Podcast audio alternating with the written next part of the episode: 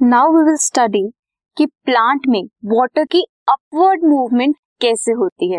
वो होती है through root pressure and transpiration pull सबसे पहले देखते हैं रूट प्रेशर रूट प्रेशर कहाँ डेवलप होता होगा? रूट के अराउंड डेवलप होता है। क्या ट्रांसफ़र करता है? क्या ट्रांसपोर्ट करता है? आयंस को ट्रांसपोर्ट करता है कहाँ पे? Into the vascular tissues of the roots vascular tissues कौन कौन से होते हैं?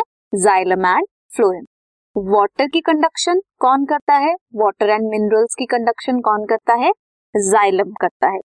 वाटर फॉलो करता है पोटेंशियल ग्रेडियंट एंड इंक्रीज करता है प्रेशर इनसाइड द जाइलम अब जाइलम के अंदर अगर प्रेशर जनरेट हुआ है या फिर एक्टिवेट हुआ है, इसे बोलेंगे पॉजिटिव प्रेशर पॉजिटिव प्रेशर जो बनता है जाइलम में, उसकी हेल्प से रूट प्रेशर जो डेवलप हुआ है that is responsible for the upward movement of water root से स्टेम तक जो मूवमेंट हो रही है जाइलम में, वो किसकी वजह से हो रही है?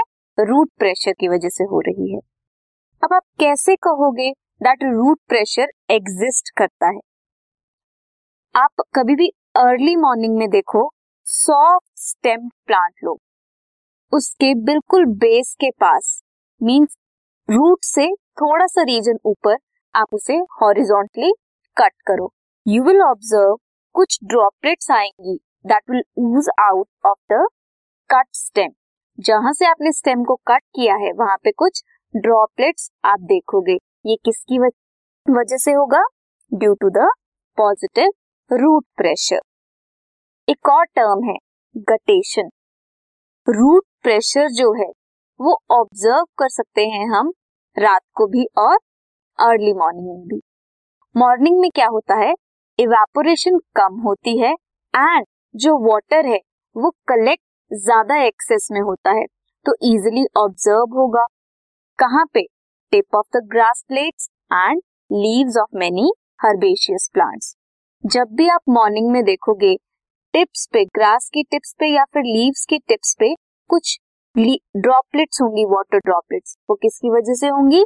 गटेशन की वजह से। जो गटेशन है, कहाँ से होती है? From hydathodes. Such water loss in the liquid form, इसे बोलते हैं गटेशन।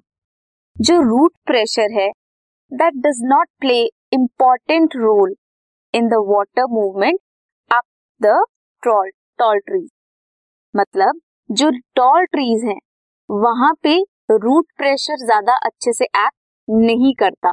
इसके लिए एक अलग फिनोमिना चाहिए होता है that is transpiration pull root pressure में क्या होता है? जो कॉन्टिन्यूस चेन है वाटर की दैट ब्रेक्स कैसे? जो टेंशन बिल्डअप होती हैं बाय ट्रांसपिरेशन उसकी वजह से जो कॉन्टिन्यूस चेन है जाइलम में वाटर की या आयंस की, वो ब्रेक हो जाती है। इसीलिए टॉल ट्रीज में क्या इंपॉर्टेंट होता है? किसकी वजह से अपवर्ड मूवमेंट होती है? ट्रांसपिरेशन पुल की वजह से। अब हम फर्दर स्लाइड्स में स्टडी करेंगे द ट्रांसपिरेशन पुल क्या होता है और वो कैसे एक्ट करता है। This podcast is brought you by Hubhopper Shiksha Abhiyan अगर आपको ये पॉडकास्ट पसंद आया तो प्लीज़ लाइक शेयर और सब्सक्राइब करें और वीडियो क्लासेस के लिए शिक्षा अभियान के यूट्यूब चैनल पर जाएँ।